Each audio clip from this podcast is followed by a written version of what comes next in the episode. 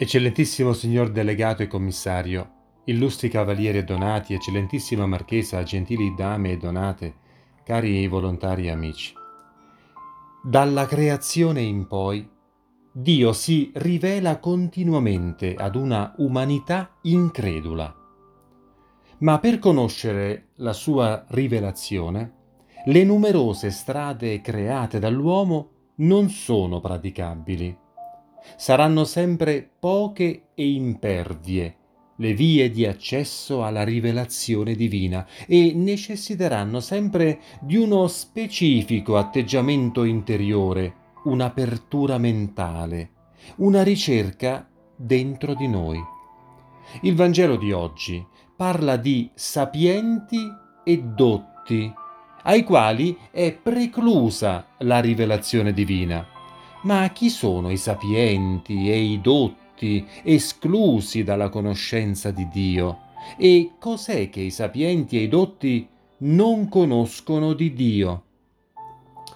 Assistiamo quotidianamente al teatrino dell'arroganza umana, un deplorevole spettacolo in cui una certa umanità, a partire da una sensibilità emozionale, detta le regole di cosa sia giusto e di cosa sia vero.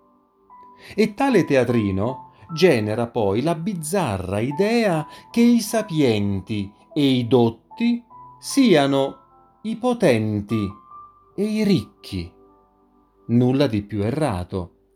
Essere sofferenti, poveri, oppressi, ignoranti non significa automaticamente appartenere al regno di Dio. Il regno di Dio non coincide con oppressione, povertà, sofferenza e ignoranza, ma coincide con la giustizia e la verità. La giustizia in quanto prima e vera carità la verità in quanto conoscenza del bene e della legge di Dio.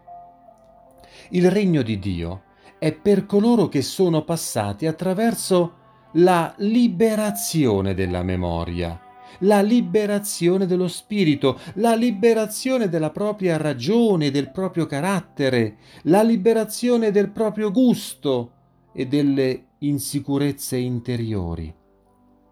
Ecco dunque la vera sapienza e la vera scienza, vale a dire la liberazione interiore dalle catene dei pregiudizi, dalle oscurità dell'ignoranza, dalle nebbie della superbia, quando, senza sapere nulla, crediamo di aver capito tutto. Chi sono gli affaticati e gli oppressi che Gesù vuole ristorare. E di che ristoro parla Gesù nel Vangelo di oggi? Cari cavalieri, la battaglia spirituale, se onestamente combattuta, stanca, stanca tanto, perché coinvolge il punto più intimo della coscienza e dello spirito umano ed è rivolta contro forze ben superiori a quelle dell'intelligenza umana. Allora, ecco che Gesù stesso ci viene in soccorso e in questo tempo di calura estiva e di vacanze per coloro che ancora possono farle, ci parla di una quiete ristoratrice che egli può assicurarci se riusciamo a trovare in Lui la nostra pace.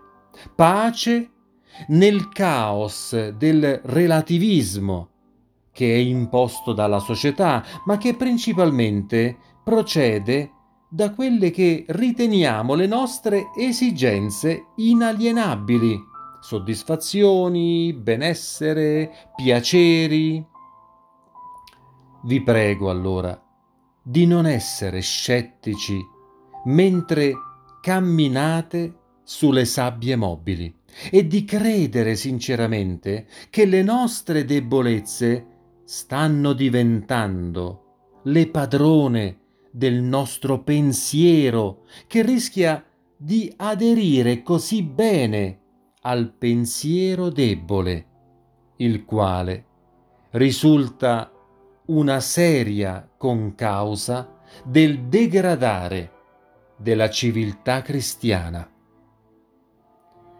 Sia lodato Gesù Cristo. Amen.